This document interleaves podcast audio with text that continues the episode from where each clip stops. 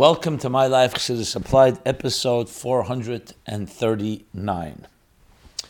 This program is dedicated in merit of Baruch Binyamin ben Menuchel, Lana, and Miriam Baschaya Sarah Altes, Yekusil ben Leah Rochel and Rochel Bas Liba Farkash, dedicated by Pinchas Todris ben Miriam and Sarah Bas Rochel Altes.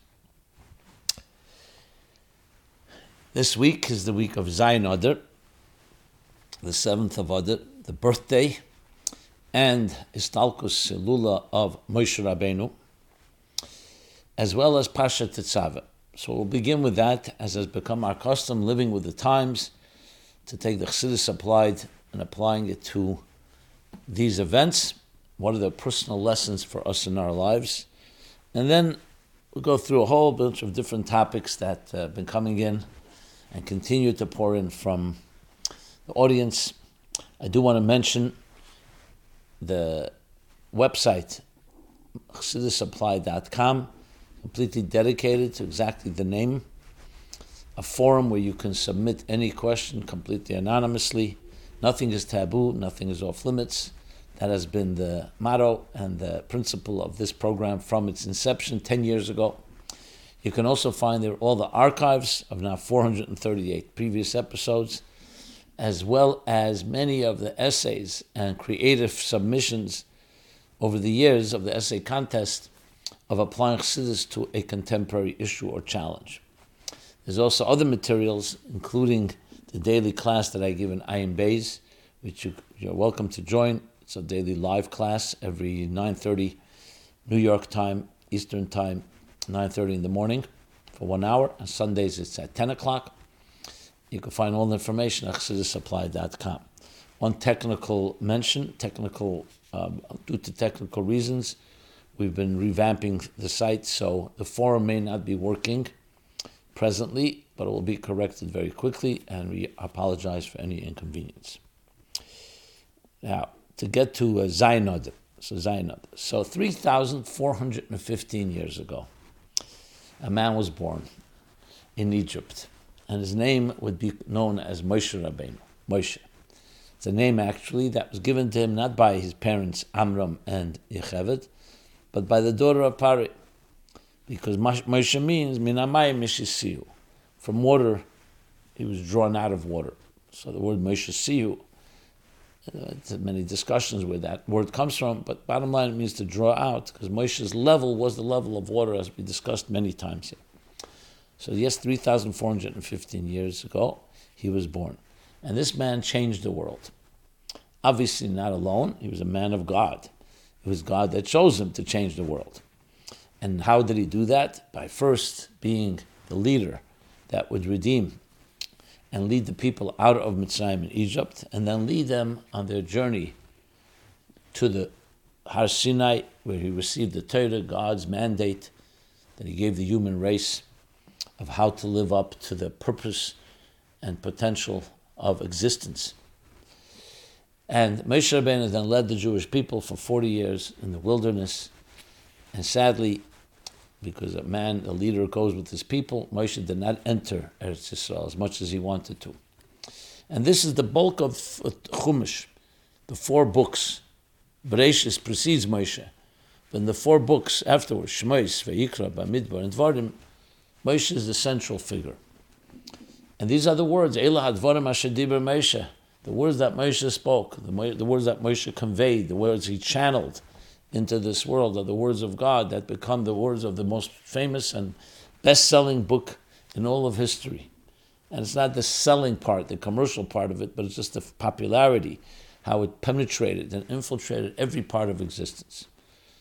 So t- to know when he was born, and we don't know everybody when everybody was born. We know when he was born, and when he passed away, is is a critical element in Moshe Rabbeinu because, as we know, a birthday is a day when a person's journey begins, and the Hilula, the Histalkus, is a day, as the Alter Rebbe explains, is the day when all his work and everything he did gathers together, elevates, and Pele Yeshua's Bekedav Aretz, it affects salvations and redemptions in the depths of the earth. And Bekedav Aretz actually refers to Mitzrayim, where Moshe began his shlichus when he was 80 years old. So that's the general importance of Moshe Rabbeinu. We also know, as the Alter Rebbe explains in Tanya, there's a Moshe Rabbeinu in each one of us. But before that, there's also a Moshe Rabbeinu in every generation. It's pastusha Moshe b'chol dara v'dara, as the Zohar says. Tikkun Zohar. There's an extension of Moshe, spark of Moshe. Moshe is the shaman, the leader of every generation, and furthermore, in each one of us. And that's why we can be expected to live up to some of the qualities and standards that Moshe Rabbeinu established. Even though no one can compare it to Moshe, but still there's a me'ain, as the Alter Rebbe explains in Tanya. On the Pasuk, V'ati Yisrael, Ma Hashem lekecha shel mi'imach, kim liyiris Hashem lekecha. Moshe says to the Jews, What is God already asking of you? All he's asking is, is, is to, to have reverence of him. So the Gemara asks, Otu Yirim Milsa say? Moshe is making it like all he's asking is having reverence of God such a small thing. So the Gemara answers, yeah, that by Moshe it's a small thing. So the Alter Rebbe asks in Tanya, but uh, that's Moshe. We're talking about the Yisrael. So that explains because there's a Moshe in each one of us. And compared to the Moshe within each one of us, reverence for the divine is something that we are all capable of. Not a small thing, and it's, we're all capable of it because of that power of Moshe. So in Zayin Adar, when it all comes together, it means it also comes together in our own lives. And that's indeed why the Parsha Tetzaveh says in Svarim, and the Rebbe explains it in a number of sikhs, why is the only Parsha after Moshe is born, you don't find Moshe's name just says va'atot tetzav, you shall command, because it's a remez to hint in a sense like honoring Moshe, the fact that Moshe's passed away this week, so like his name somewhat was concealed, not concealed fundamentally, but it's to honor that. The Rebbe explains that actually reveals even a deeper part of Moshe, not as he manifests in Giluyim, in Revelation, but va'ata. The ata of someone is the etzem of the person. So it's actually in this parsha we have a connection to the essence of Moshe Rabbeinu, and that's why indeed what he what, what he commands. First, the commandment of Shemazai Zoch, the pure olive oil that was used in the Menorah, Ner Tomid, the Halis Ner Tomid, is emphasized in this chapter. Even though in the last chapter we already learned about um, building the Menorah. But here's about lighting the Menorah, and what does the Menorah symbolize? Ner Tomid, the eternal flame. And that is the essential essence of Moshe Rabbeinu to create eternity within us, the eternal flame of God. So you need the koyach of atot tetzaveh. So all this comes together, both tetzaveh and Zayin this week, and it's the lessons we learn in our personal lives. What does it mean in practical terms? In practical terms, it means this: that no matter what situation we're in, even if we feel we've fallen or there's been a setback, we should know there's an ato within each one of us Ata of Moshe Rabbeinu. And that we should know that that strength is always there. So it's not just, okay, I can get by and manage and survive and be resilient. No, you have a Moshe within you and a Moshe that's constantly feeding you and constantly nourishing you like a true Raya Neman, a true faithful shepherd, always taking care of each of his sheep. So even though Moshe physically is not here, but the, the Gemara tells us, Ma'alahal Ne'emid umishamish avkanem and the mishamish. Just as then he stood and served, so too does he serve now. And then this the, the Moshe of each generation. We also know the mimer that the Rebbe gave out. The last mimer that the Rebbe actually distributed was an Atat Tzava mimer, Tovshin Nun Beis, in 1992. Talks about this theme of Atat Tzava, even talks about Ner, Lemoy, ner the Ner Tomid, Kosis Lamoyer. Kosis means, literally it means to press to squeeze, to, to, uh, to the olive, to draw out its best olive oil. And kosses refers to even the times when we feel squeezed, when we feel pressured, when we feel afflicted, and there's difficulties. But that's how you bring out the deepest oil. The Rebbe explains in that Maimer that there are times when things are easier times, there are times when we feel pressured, but pressure is also part of the process. So Moshe Rabbeinu, the leader of a generation, of our generation, teaches us and gives us the power to deal with any given challenge. And it's always important to know because sometimes life can be very lonely and we can forget our inner strengths. So we're reminded, and that's one of the reasons we live with these stories. And we live with the narrative of this week's chapter and the events of this week and Zayin We also know Zayin was the day when Moshe Rabbeinu, as I said, was the Stalkus, the day he went up on Har Nevoy, on the mountain, the Har Nevoy. The Magid of Mezritch teaches Nevoy is Nun Boy, which means the 50 is within it, because Moshe, there was the God created six, 50 gates of Bina. Nun Shari Bina, Chamishim Shari Bina, 50 gates of Bina of understanding. And 49 uh, he gave to us, but the, the 50th remains, eludes us. So Moshe was able to reach 49 levels, but the 50th eluded him until he went on Har Nevoy. Similar to what it says when Moshe asked Hashem, God, he asked him, let me see, I want to see your face. And God said, no man can see me and live. The 50th gate is beyond us. But the day of his istalkus, when Moshe elevated on that level, Mrs. Nishikin, as we know, that his passing was not just a regular one. It was one of a deep elevation, a deep connection, a deep bonding with God himself. Moshe, the only man that ever saw God face to face, as we're told. So you're able to reach a level of Har of Nun Boy, which also teaches us that we also have that capacity because we have that as well within us. Many people will say, well, you know, I'm, I'd be happy if I could reach one level of the 50 gates, 50 levels. But everything is relative. We say every day in Shema several times, to love God, which means relative to each one of us, there's a meidecha. with all your heart, with all your soul, with all of you, and with all your might, with all beyond even. Even when, the, that, when you say something, the, all of the more of you, to go even beyond your natural comfort zone or your natural structure. So everyone has a meidach, everyone has a shar hanun, lufi erech, relative. And it's, oh, everything is relative because as we grow, that 50th gate also becomes a higher level.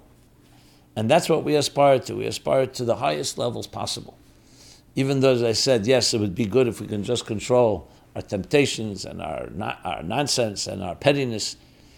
So that's maybe a beginning of the Aveda. But there are times we have to also know how great we can become without deluding ourselves on what level we're at, to know that we're shooting for the stars and beyond. We're not just going for lim- limited levels. That's a Moshe Rabbeinu in our lives, that we have a Moshe. Even though nobody is like Moshe, but he has within us a leader to us, and also within each one of us, we have that Moshe Rabbeinu. So it's a level that whenever you challenge, just keep that in mind. That the challenge may seem formidable, but as soon as you remember there's a Moshe within you, for Moshe it's not formidable. You know what you ha- what power you have, what strength you have, standing on the shoulders of giants, standing on with the strength that we get from those that came before us and the leaders that we have, we can achieve things that we on our own would not seem to be possible. And it's a tremendous lesson, especially in life today with all the different challenges people have. Even though, yes, materially we're very successful and we have comforts that we've never had before, but still psychologically and emotionally at times we need to be reminded of the tremendous and enormous and extraordinary powers and fa- strengths and faculties and resources that were given. Similar to what we discussed in this in the Basi Legani, in the Maimon, when the Frierdiker Rebbe, and the Rebbe elaborates upon that the simple soldiers are given the eitzes, the treasures, treasures that were never revealed to anyone, to win the battle. And what battle is that? The battle with our own nefesh habamis, our animal soul, the battle with the darkness of this world. Every battle that you see, one of the hardest things is sometimes you feel it's, it's impossible to overcome. Look at the People who have conflicts and fighting, and no matter what you do, it doesn't seem like it's resolvable, or in our own personal lives or around us. And then when you look at the Chassidus in general, and what the Rabbeim gave us, what the Moshe Rabbeinu of each generation gave us, you realize, one second, I have unbelievable eitzes, unbelievable eitzes, unbelievable treasures. And when you see that, just you, it just puts you into a different uh, con- context, where it's things that are small, mabakach, small matters, pettiness, melts away because you're involved in something so great and so powerful and so eternal.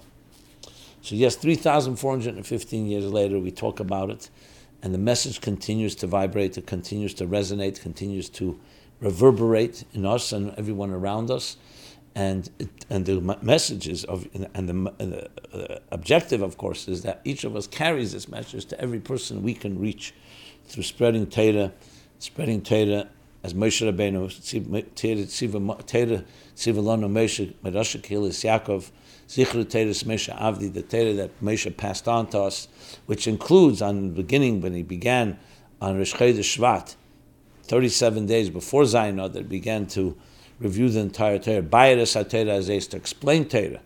And Bayir includes explaining it in 70 languages. And as the Rebbe explains, that that's what the Frierdiker Rebbe instituted, to take Torah, and especially Chassidus, and explain it in all languages, both language-wise, physical language, but also the paradigm-wise. The idiom should also be able to reach every person on earth, and that's our goal, is to bring Torah, Yiddishkeit, Torah, and Chassidus, and Primis HaTorah, Secha Chutza, to every corner of this earth, and illuminate it to the point, P'mola Oras Deus Hashem, Kamayim Layom Chasim a world filled with divine knowledge as the waters cover the sea. So just as Moshe was the seventh generation from Avram Avinu, we are the seventh generation of the Alter Rebbe to finish that job.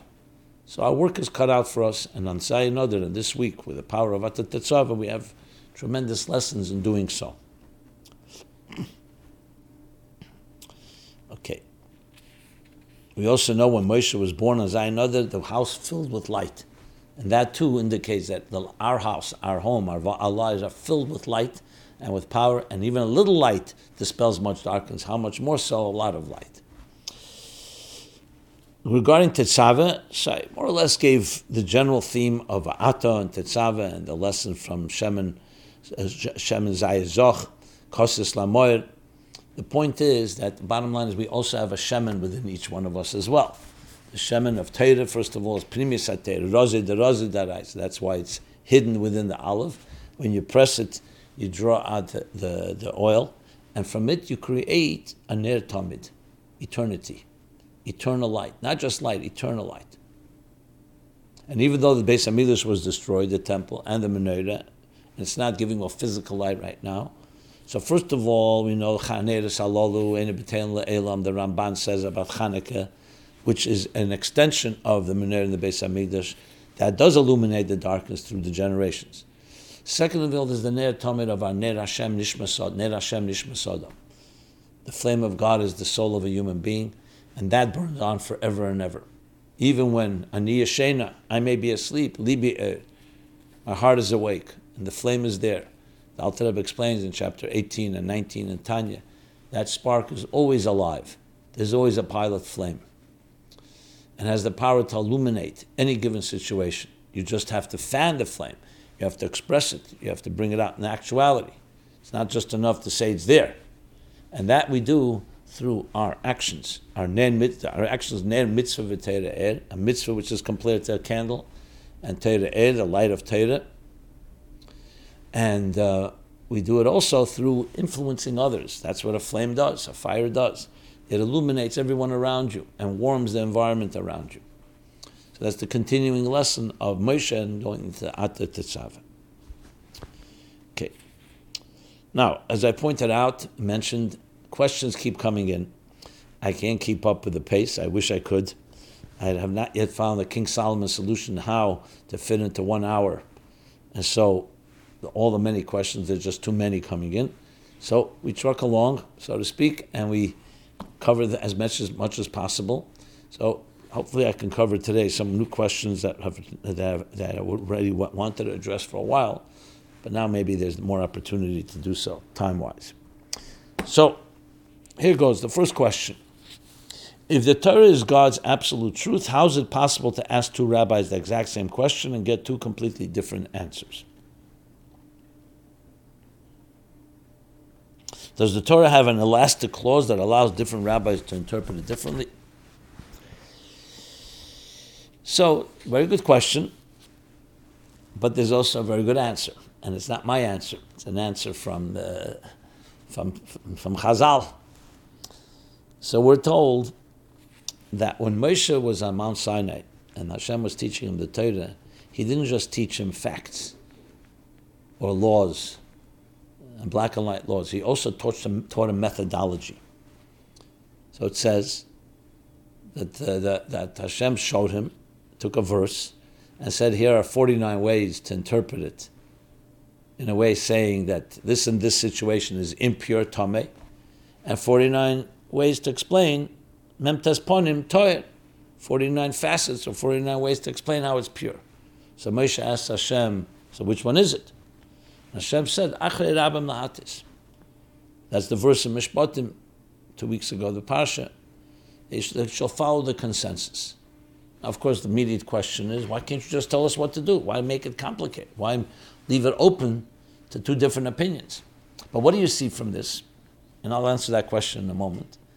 That the, Hashem created, gave us a Torah, not just as a one-way transmission. Yes, the Torah has the foundations and the basis, and that no one can ever change. Torah zule tehei mechlefes. You can't change the Torah, God forbid.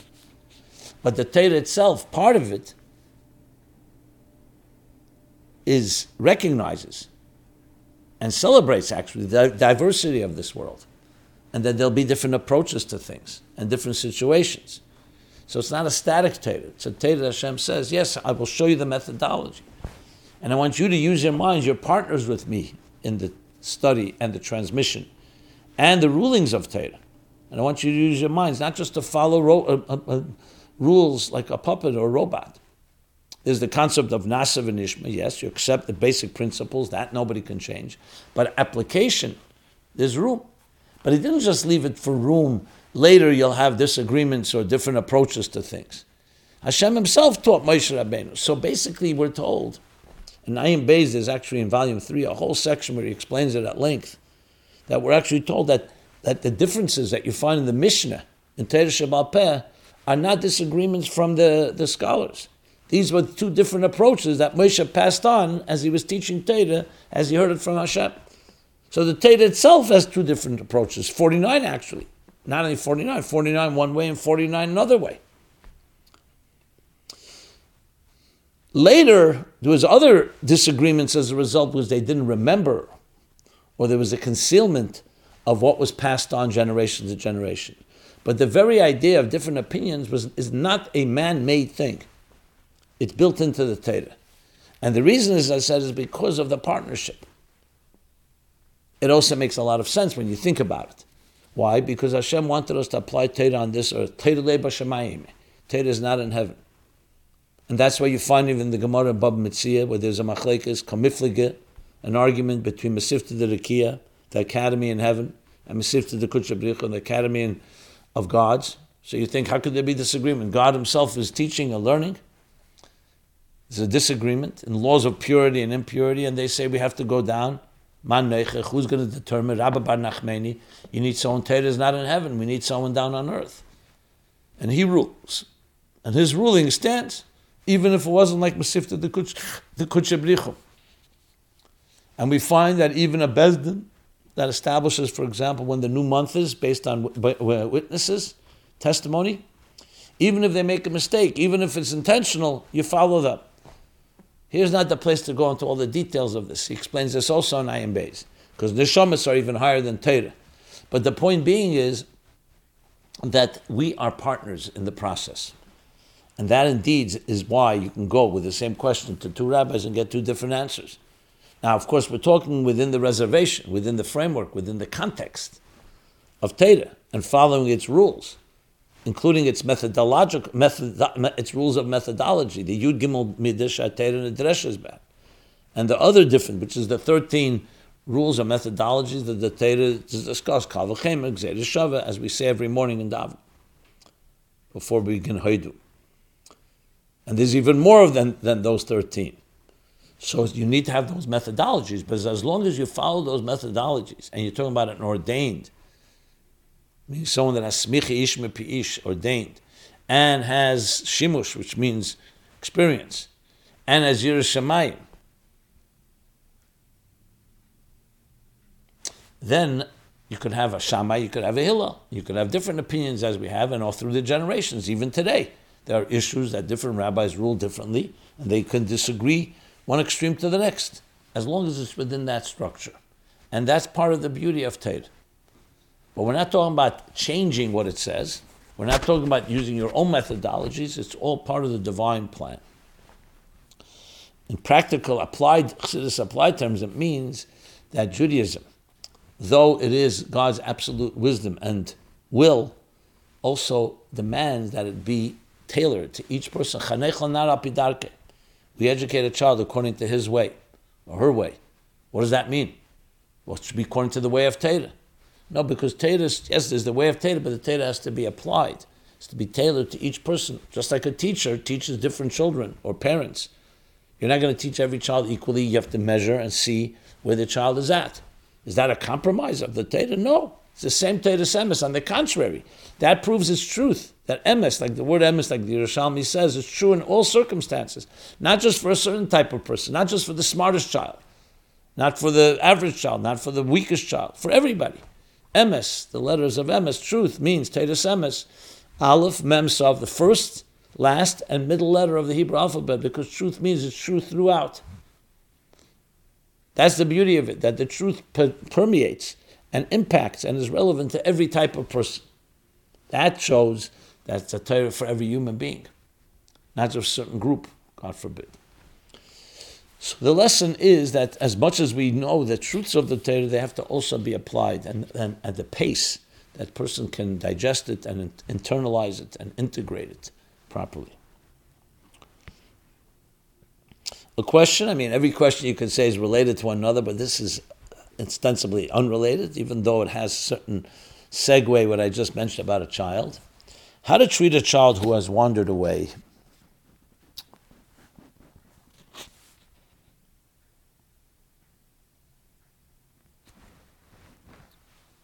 And what to tell my other children. Thank you, Rabbi Jacobson, for your excellent classes. Hashem should bless you with continued Hatzlacha Begashmias and Beruchnias. Question. Baruch Hashem have a number of adult children, all married, with families except one. And painful as it is to say, that one adult is of the derech Rahman al Personally, I don't. I'm just commenting. I don't like the expression of the derech, uh, just for the record. But uh, I'm reading as the letter is written. I will call her Ella, not her real name. Ella Baruch Hashem does keep certain mitzvahs like lighting Shabbos candles and more. For example, kashrus wise, she is mainly vegetarian, would find it disgusting to eat the meat of animals that are usher in the Torah, and she wouldn't eat bread on Pesach.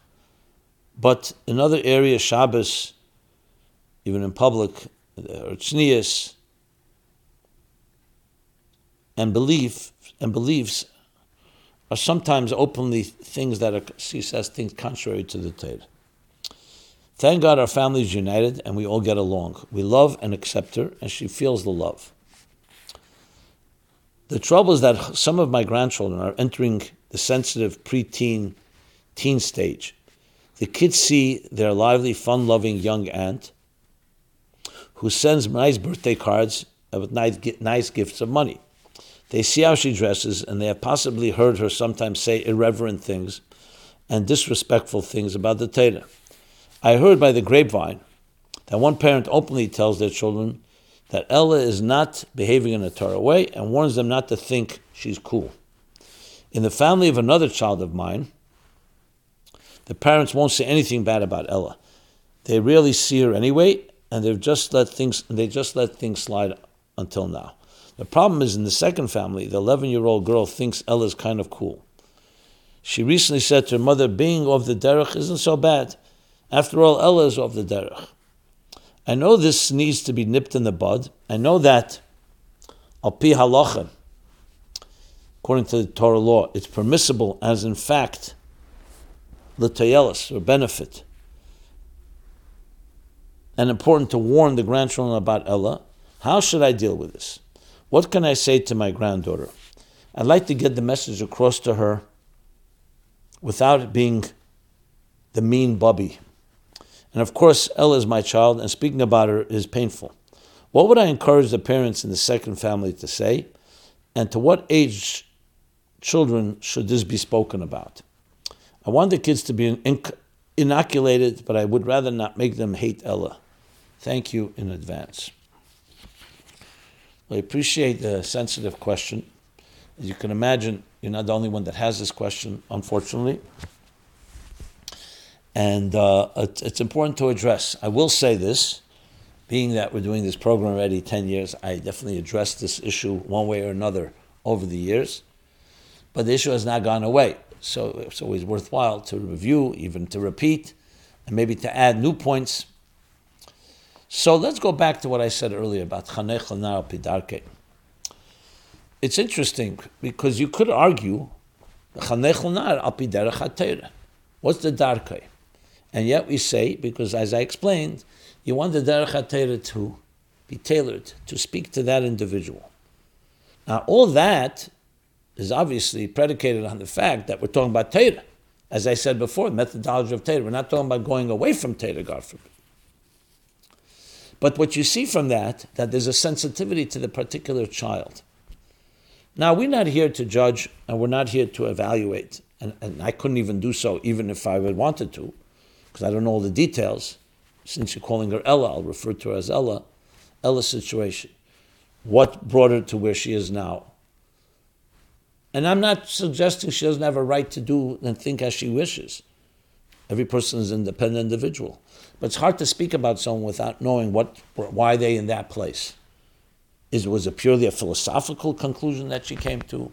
Is it due to some experiences? Is it due to hypocrisy that she witnessed? Or other factors?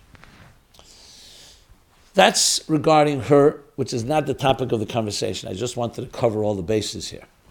As far as treating her, what you said at the beginning of your note is exactly right. She's your daughter. She's the sister of your other children. She's the aunt of your grandchildren. And as such, she should be loved unconditionally, regardless of what her behavior is. And let's say somebody who's behaving completely shemer Torah mitzvahs and behaves in an obnoxious way at the table. So what do you do then? Your children are also going to see that. So what do we say then? we say that's not the Torah way, the obnoxious behavior. The Torah has expectations of us. So I would find the right language where we say May the sins be erased, not the sinner. This is not about Ella per se. She's a human being. God created her.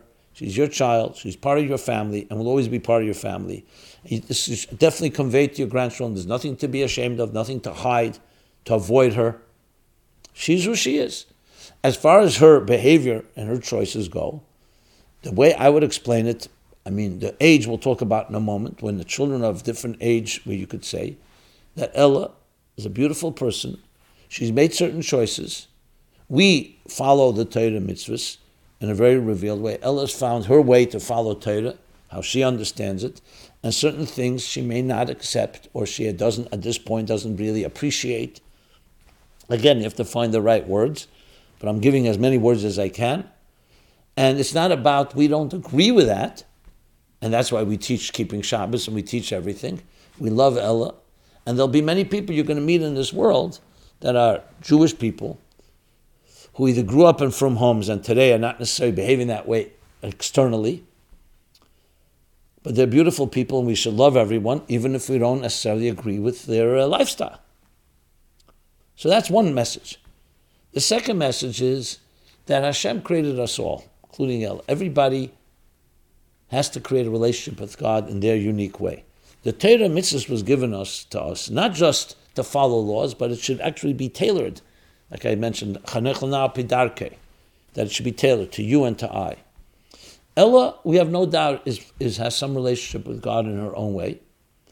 Whatever reason she perhaps is not channeling it through this particular, either she doesn't experience it or she has does it in her own way, and we don't know what's going on in her private life. So in other words, I would not invalidate her. And I wouldn't invalidate the hope for her, because that's another thing you want to always keep in mind. We don't know where it's going to be tomorrow. When we hear about a person who's not doing Torah mitzvahs, God forbid, the way we speak about it is that right now they're not doing it, or not in a revealed way. Because every Yid wants to be connected to God, and every Yid be'etzim, like the Rambam Paskins in the end of chapter 2 of Hilchos Gerushin, every Yid wants to do mitzvahs and will not do something opposite of mitzvahs. But Yitzrei Husha Onse, you have a Yetzer Hara that has concealed, and it's a good opportunity to explain to your children, we all have a Yetzer Hara. I have one, you have one, and we have to condemn with it. El also has one. We're not here to talk about her, that's her struggle. We have to figure out ways to deal with our Yetzer Hara. No, it's to make. To, I'm not to. I'm not trying to normalize, or I'm definitely not condone her behavior, but you normalize the Yetzer Hara aspect of it. That's a, that's part of life. So why is a Yetzer Hara to want to do something that a frum Jew does different than the Yetzer Hara of someone who decided not to be frum, at least again, begoli uh, for the moment? It's basically broadening the discussion instead of it becoming personalized, becoming far more conceptual in a way. I mean, conceptual, I don't mean theoretical, but conceptual, it's not about her. It's about all of us face our challenges. And at the same time, each of us, none of us are perfect. I'm also not perfect. And you may see me. I'm speaking as the Bubby right now. And I'm, I may do something. Sometimes I get angry. Sometimes I say something I shouldn't have said. The goal is we have standards. And we all are trying to work toward it. Ella is part of that journey as well. The problem has become that we begin to categorize people by certain behaviors that don't look, you know, like for example, if someone speaks Lashon Hara but they keep Shabbos, we see that as okay. But if they don't keep Shabbos, especially publicly, or they say something that's irreverent about Torah, that's like the, the they crossed the line. I'm not here to compare. Obviously, there's some things that are seem bigger than others. But at the end of the day, we're all human beings that are flawed. And it's just different ways it manifests. Our focus has to be on the positive, including Ella, and that's my final point to focus on the beautiful things that she's about. She's a kind person, giving matanas, other things. Focus on that, and, and you see, Torah mitzvahs is a wide variety. It's not just Shabbos and Kashrus. Not to take away in any way, I'm not, or here, Kashrus, Shabbos, and Tznius. I'm not minimizing, I'm not trying to make it aside, but it's a broad picture, and sometimes you have to emphasize look at how beautiful this person is, look how many good things they're doing. A mitzvah goreres mitzvah. One mitzvah will lead to another mitzvah. I have no doubt that this attitude not only will educate your children better, but they'll also help Ella indirectly. Because these things are subtle, but they but they they're picked up by people, these messages. And it's taking a whole attitude of understanding what a neshama is. Every neshama is God's child. Ella is, is no different. How we behave, does the child become less of a child because they behave in a way. You could use a personal example. Just because my child may not do always something I like, do I lo- have less love for that child? God forbid. The contrary, I may have even more love and try to work, bend over backwards and try to work overtime to help compensate. At the same time, you have to respect people's boundaries and people's um, individuality. Now, what age? Every age is different. Obviously, very young age, children won't understand all these nuances. So you have to find the right age even at a young age. I mean, just like when you invite someone to the table that's not your child, your physical child, and they are a person, let's say, that is, is clearly not yet Shemet mitzvahs. What do you tell your children? They see that. And they look cool with other things that you described. The same idea. It's a beautiful person. God created that person. They have a beautiful neshama. We're here Shabbos. And we grow. Mitzvah goreres mitzvah. Do one mitzvah, and then one mitzvah brings another. The soul is always alive. Ani yeshena, libi er. I may be asleep or am asleep, but my heart is always awake. The, the, the Jewish heart, the neshama is always awake. Question is how to reach it and how to get it active, to activate it. Okay. How do I do tshuva for a terrible sin?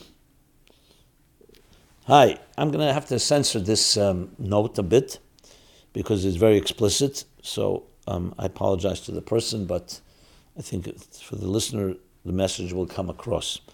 I'm a 27 year old single male with a regular yeshiva, Brooklyn Lakewood background. I did an insane and terrible thing and don't know what to do now. He describes what he did. It was something in the area of sexuality. And um, I'm planning on going to the mikveh as soon as possible, but other than that, I need guidance on a path to tshuva. I don't know what possessed me to do such a thing. This is beyond abnormal for me, and I'm absolutely beside myself. And I'm very lost on what to do now. Please help or direct me on who to contact. So, it's a good point you're making because it's always good to speak to an individual one on one so they understand your situation, your feelings, and they can address it more, more case by case individually. But since this is a question that is a general one that many people have, and some people don't even want to speak to anyone yet, maybe embarrassed or ashamed or just want to push it aside, so I think it's important to address. Again, I, I must have talked about this over the years, but unfortunately, still Mashiach comes completely. We do not have yet solved, we have not yet solved all these issues. Just to begin with a story I heard that when the Baal Shem Tov, before he passed away, his uh, Talmidim asked him, how are we going to know who the next, who our next Rebbe is going to be? So he gave them a sign. He said, whoever you meet, ask them if they have an Eitzah for Machshav Zoris. They have a solution for negative thoughts, bad thoughts, you know, foreign thoughts, thoughts about things that you're not supposed to think about. And they said, okay, and we'll ask. So then how do we know? He says, if he gives you an eitzah, it means he's not a real Rebbe. If he gives you advice, it means he doesn't, he's not the real thing. In meaning, machshav zaras you can't just get rid of easily. Like it says in the Mishnah, and the Alter Rebbe brings it in Tanya and Perikir Aleph, Perikir Aleph Yud Beis, Hirhude Tshuva, I'm sorry, Hirhude Aveda, thoughts of sin, are koshem Aveda, harder than Aveda, and there are three things that a person can't protect themselves. You can protect yourself from, from deliberately thinking, but the inadvertent thought will fall into a person's mind that's not a tzaddik. The Beinoni has the power to sub, suppress it, to control it, to uh, shalta, to think about other things, distract himself, the way he explains in Tanya. So this is not to minimize bad thoughts or bad behaviors. It's just to recognize, yes, we have a Yetzer Hara. The reason Chassidus says the way to deal with the Yetzer Hara is not to beat it up, even though in one place in Tanya he does say that, to yell at it, but that comes later in Tanya. And it's not to panic over it and not to turn it into a whole trauma. Because then you're basically, your Yetzer Hara is taken over. It's similar to what we've discussed about suffering or pain. We have to deal with suffering and pain, but it doesn't define you. Your Yetzer Hara does not define you. Your nefesh Elokis, your divine soul, your chelik elikam mamish defines you. Now something has happened, so it's been defiled. Now you have to figure out what to do about it. But the tone that you're describing is one that basically I'm a terrible person, and now it's been confirmed. Or, no, I wasn't a terrible, I became a terrible person. No, you haven't become a terrible person. You're a person who fell, as we all do, maybe in a worse situation, sometimes not so worse, your goal right now is to get your neshama to come alive. If the fact that you're feeling this way, so one thing you can become, it can demoralize you, and you feel depressed, and you feel, oh, what, what, am I going to do? But remember, demoralization, as he explains in Tanya, chapter 26 and on, that itself is the Yetzer Hara, because it doesn't motivate you. If these feelings are motivating you, my neshama is so beautiful. Think of you did something to someone who's so beautiful what do I do to make amends? So your goal now is to bring the neshama back out. Yes, you may have to clean. So we know tshuva is what? How do you clean up? You know the same situation comes up again. You make a very strong determination. You'll never do it again. Even more so, you'll also influence others by what you've experienced. You now have a certain sensitivity. You can help others preempt situations like this. But above all, you're turning like we say, that if you learn one Pedic to a tshuva, you start learning two prakim. You double and triple your efforts in the positive and bring light into your life. You cannot be, when a person comes into, a, a, into an emergency room, so they're traumatized enough. If you start traumatizing even more, then it becomes even worse. The situation will become worse. We have to stabilize it. And the first way to stabilize it is to say, okay, it happened. You're not in denial. You're honestly addressing it. So now, what you need to clean up, you'll clean up meaning not to do it again, but not to obsess over that. Now you have to become obsessed on the positive with the beauty. Immerse, if your neshama went and fell into such a place, now immerse it in something that is double, triply, Torah, mitzvahs, chassidus, primis Torah, doing things that help others. So you become a new person afterwards. Not a new person who's more terrified than ever before. Look how terrible I am but a person who's a new, renewed person because this has taught you something and has brought out even more beauty in you, has brought out even more refinement. So this is not about damage control. And it's really a different attitude to how we look at a person. If a person is fundamentally an animal, as some psychologists think, or if a person is fundamentally a bad person, and you only in Pashaneach Adam Ramanu Urav, that the yates of the person, inclination is not as bad, is evil, selfish from the childhood. But that comes after Parsha Bereshis, where it says we're created b'tzelem Elokim. Vayipach of nishmas chaim, as the Alter Rebbe explains, that God instilled in us a neshama chelik elikam and mamash. Then there's another voice, but that's not who you fundamentally are. If you thought you're fundamentally that, and then a person behaves, okay, you know what? They've succumbed to their natural side and uh, just revealed that they are indeed horrible. But that's not the case. Your beautiful soul that entered into this world was placed into a world Like neshama and b'tahidihi. Also, you say that in the morning. I'm talking to the person who wrote this. Even after this happened, doesn't say anywhere you stop saying the neshama that you gave me is not pure. God forbid. Shachzata bin and this soul that you've returned to me in the morning is tahiri, is pure. Then ata barasha was created. Ata yitzat, ata nefachta And indeed, v'ata meshamer b'kibri, you need to be, needs to be protected within, within me.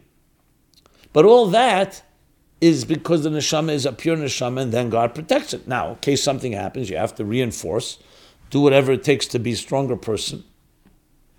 But always remember, you want to bring out the tahiri, you want to bring the purity out more. Before we spoke about kosis lamoyer, you want to bring out the shemen zayizach, the pure olive oil.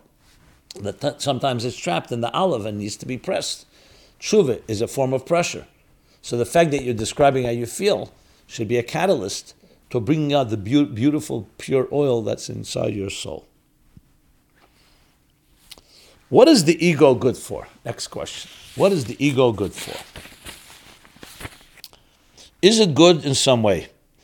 I find it to always be in the way of understanding and seeing things clearly, and it seems to make empathy difficult. Ego, that is. Can you do a discussion about ego and empathy? Is it possible to get rid of the ego? So we know even when it comes to Talmidei Chachamim, who are egoless, it says they have to have shmini shebeshminis, an eighth of an eighth, because you can never become a doormat, a skupa and dresses, where people walk over you. There has to always be an element of pride, but healthy pride, holy pride. But only Shmini Shebeshmini. So the idea of complete egolessness, even though there's the concept in Chassidus of Bitl Hayesh and Bitl Mitzias, which I'll discuss in a moment, but firstly, that comes in stages. And that's also not annihilation of who you are. It's taking the you, the yesh, in the language of Chassidus, and channeling it to become a channel for the yesh amiti, for what God wants, for the real reality the true yesh, the true reality, the true existence, that you are now a channel of it. So it's not becoming annihilated or obliterated. That's not the, the, the meaning. The meaning is that it shouldn't be directed for your own needs, it should be directed toward God's needs. But if you become nothing in the sense of, of, of meaninglessness and insignificance as in a negative way, especially in a demoralized way, as I described before, that's not the intention. So when we talk about ego, we need to know what we mean. If you're talking about ego as in self selfishness, narcissism, self interest. That is the opposite of empathy. Yes, that's something we need to work on. That that borders on uh, arrogance, gaiva. God says, I and him, and the arrogant person can't reside under one canopy. There's no room. So if you're talking about that ego, that has to be sublimated. That's called bitlayesh, sublimating the, the, that sense of self. Bittul Mitzvah is sense as sub, is subjugating the entire being. But subjugation, as I said, is not annihilation. It means suspending or shedding one layer of self to assume a deeper self, the self that represents God in this world. If you walk on earth, if Avram, Yitzchak, Yaakov, and all the great tzaddikim and Moshe Rabbeinu walked on this earth, and they were completely meaningless in their own eyes, they wouldn't have accomplished what they accomplished. They became channels their self became a channel for God's identity. That's the ultimate goal. So you have to know where ego is a negative, which that you need to shed, and where ego, and then there's the element of bittel and the humility and the modesty and the submission and the dedication that bittel brings. But that in turn brings from iskafia to isapche, not just that you avoiding and refraining from that element of self, but that yourself actually becomes a channel of God's self, of God's identity in this world. That's briefly the point. And then, of course, the self is not a contradiction to empathy. It embodies, it, person, it personifies empathy. Okay. A bunch of questions I received about prayer. So let me do a few of those in the ongoing series. As I said, there are certain topics that are that uh, that are uh, re- recurring topics that come back again and again. Tefillah is one of them. Shalom Bayis is another one. Many different topics. So let's uh, do. Let's dedicate a few to uh, davening, which is in some ways a lost art. It's not just about uh, lip service. So let's do. Why? Why are our prayers not being answered? What does Chassidus say about the power of prayer and how prayer works and how by us asking for something we have the power to change Hashem's plans? An extension of that question other is if praying and saying Tehillim worked, then wouldn't there be nobody in the hospital and everyone would be would have won the lottery? If we don't know or if we don't know or understand God's ways, then how do we know and understand He wants us to daven? Okay. So really three different questions. We'll address one at a time. So this is something I believe I discussed last week and definitely in the previous weeks and months. Vavadatim es Hashem is the verse used that we know that we have to pray. That's one of the places that we learn Vavadatim. Or like uh, Da'as Alekei Avicha Vavdua Belev of Shalom. What's Aveda? Ezo Aveda Shabalev Zuhi Tfilah. So the Gemara says. And other sources. I'm not going to go through the whole uh, where prayers state in the Torah. So firstly, it's a mitzvah in the Torah. The essential mitzvah is to ask for things you need. But then the prayers, the Chachamim added different elements to the prayers that support that and more parts of it and so on and how we communicate with God. You look at Chassidus, turned Avedis Tefillin into a whole journey.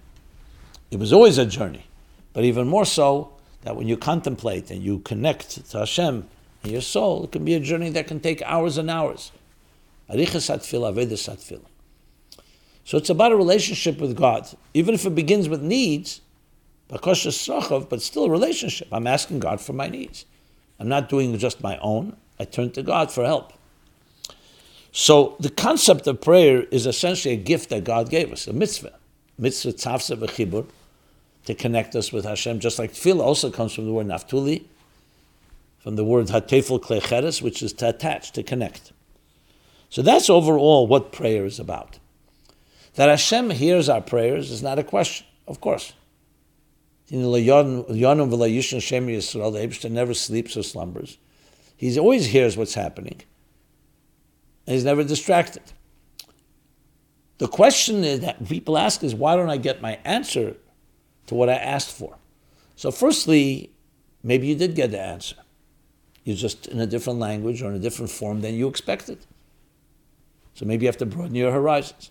Sometimes the answer comes a little later. Sometimes it comes in a different form. Every da- tefillah opens up a door, as the Shalah explains. Sometimes there are more doors to open. And sometimes Hashem may say no to the way you asked it, but in a different way. Moshe prayed 200 and 515 prayers, Tovkuf Tezvav, Gematria Veschanan prayers to go into Eretz Yisrael. Then finally Hashem said, stop. Well, you think they didn't have any effect? If Hashem said not to pray, why did he, he should have stopped them after the first prayer? Every prayer has an effect. Tovkuf Tezvov, Chassidus explains, Kabbalah explains. Tovkuf, Pamim Yutke, Tezvov 15. 500 times 15, and it, each one created Hamshacha. And it helped the Eden go into Eretz Yisrael and helped us through the years, through Golis. So to say it doesn't have effect to Chaz Shalom, God forbid. Now, how exactly it works? Prayer has a mechanism. We like, let's use a simple example: a child calling out to his father or mother, and reaches out, and there's something in the in the father that responds. The Eibush obviously kavyochel, we don't call it, is Avinu Shebeshamayim, our Father in heaven.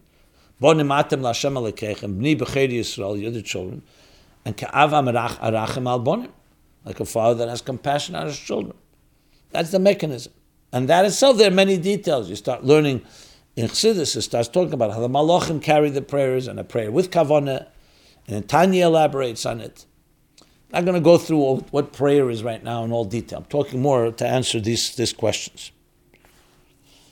And Tefillah has the power, Yehi Ratzon, to actually change God's plans. In other words, the plan above, the divine plan may have been so and so. This has been the script. So Abracha, we discussed a while back, can only reveal that which is destined for you. But a tefillah has the power to change.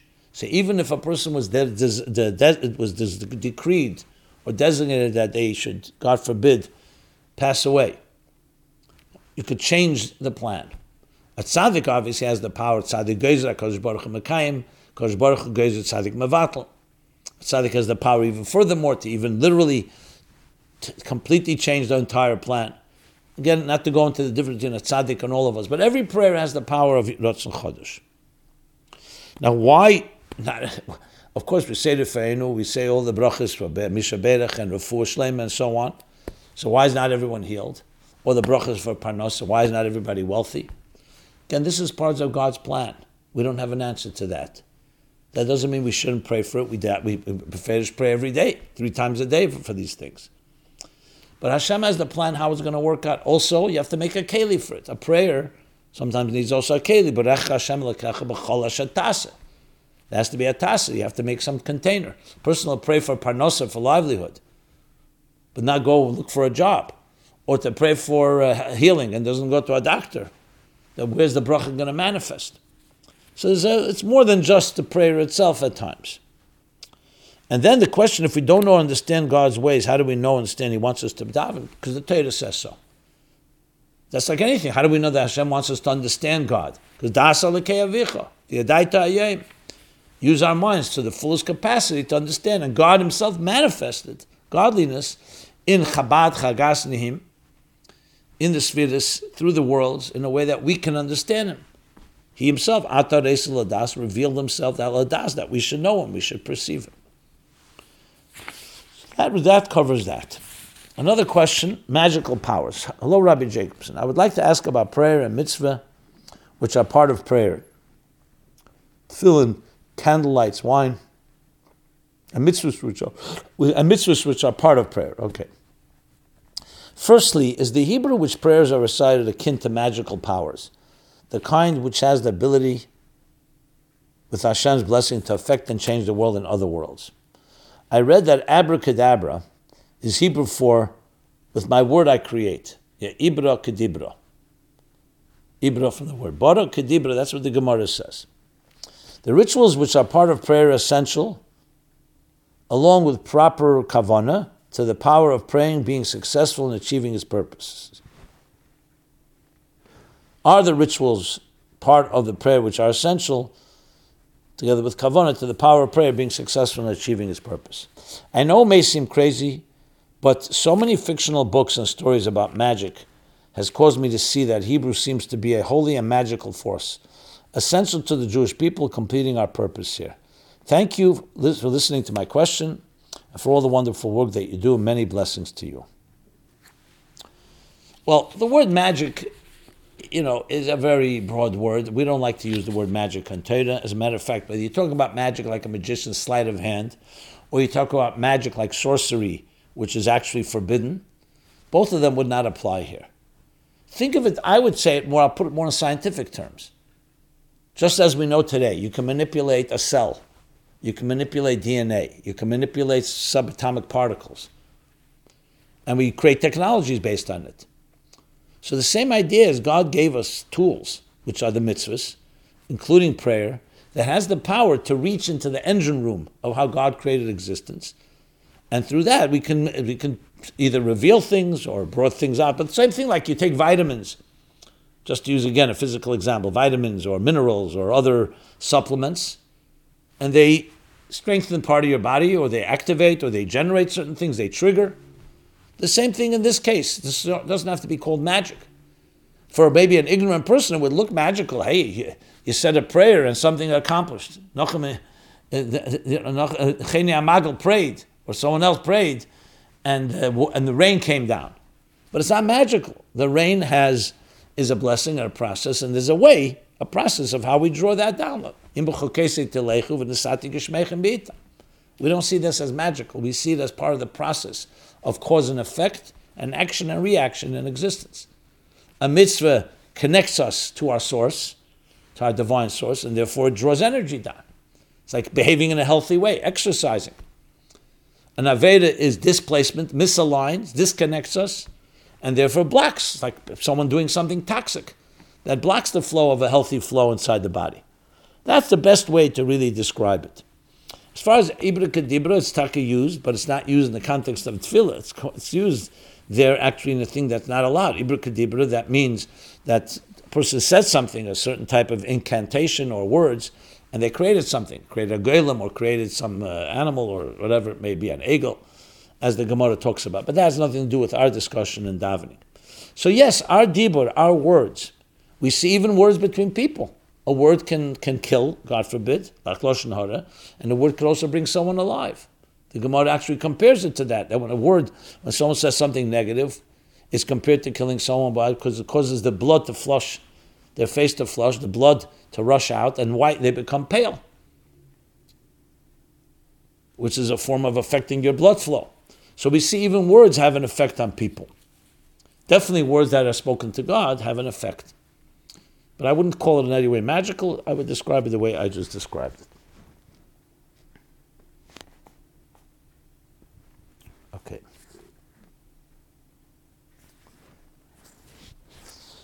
At this point, I believe we'll stop here. There are more questions on tefillah that I'd like to do, but we'll save that for uh, future programs. So let me wish everybody again, since it's the month of Adar, Mishanichnas Adar Marbin Besimcha. As Adar enters, we increase in Simcha, as I explained last week. And uh, just to re- re- reiterate, Simcha is our natural state. So it's not like regulating or imposing. Someone says, I'm not in a joyous mood. Joy is the natural state of the soul, it's about accessing it. And one of the ways we do it is by Mishanichnas Adar recognizing to be a giver. When you're not focusing on your needs and what lacking, which is usually the source of melancholy and sadness, you're focusing on giving, and that's why Rosh Chodesh it says that uh, Rosh Chodesh Mashmiyan al Ashkolim. That's when we begin to focus on the shkolim of giving. Shekel referring to the shekel HaKadosh, the coin that we give in zakah. When you focus on others and you help others, and generally it's a, almost an automatic source of joy. Try it out. You focus on yourself, many cases it's not, especially about your needs and what you're lacking and so on. But bottom line is it's accessing the natural part of you. So as Mishanichnas Adamar B'Simcha, we increase in joy, increase. That means joy is all year round. Ivdus Hashem B'Simcha, we serve God with joy all the time. Joy opens up channels. You see when people are joyous, they're expansive. Simcha put together. It also breaks through boundaries and breaks through obstacles and impediments and so on. And Marbin, we increase, and every day Mile and may it be a real Simcha Dika month for each one of you, a month that leads us into Simchas Purim, but especially into Simchas Olam Al Rosham, the ultimate Simcha, Mismar Geulah Geulah of the Geulah Amitis Vashlema. And your Futsamayna Chutza, the work we're doing, the work of this program, Chassidus applied, reaching as many people as we can with um, is what Mashiach told about Mashiach told about Shem Tov. That's when Osi Mar to Malka Mashiach. When the Kashir Futza Menasecha Chutza. This has been my life Chassidus applied. We're here every Sunday, 8 to 9 p.m. Be well, and a Simcha Dika Afrelach and. Be well. This program is brought to you by My Life, Chassidus Applied. Please help us continue our programs. Make even a small contribution at chassidusapplied.com slash donate.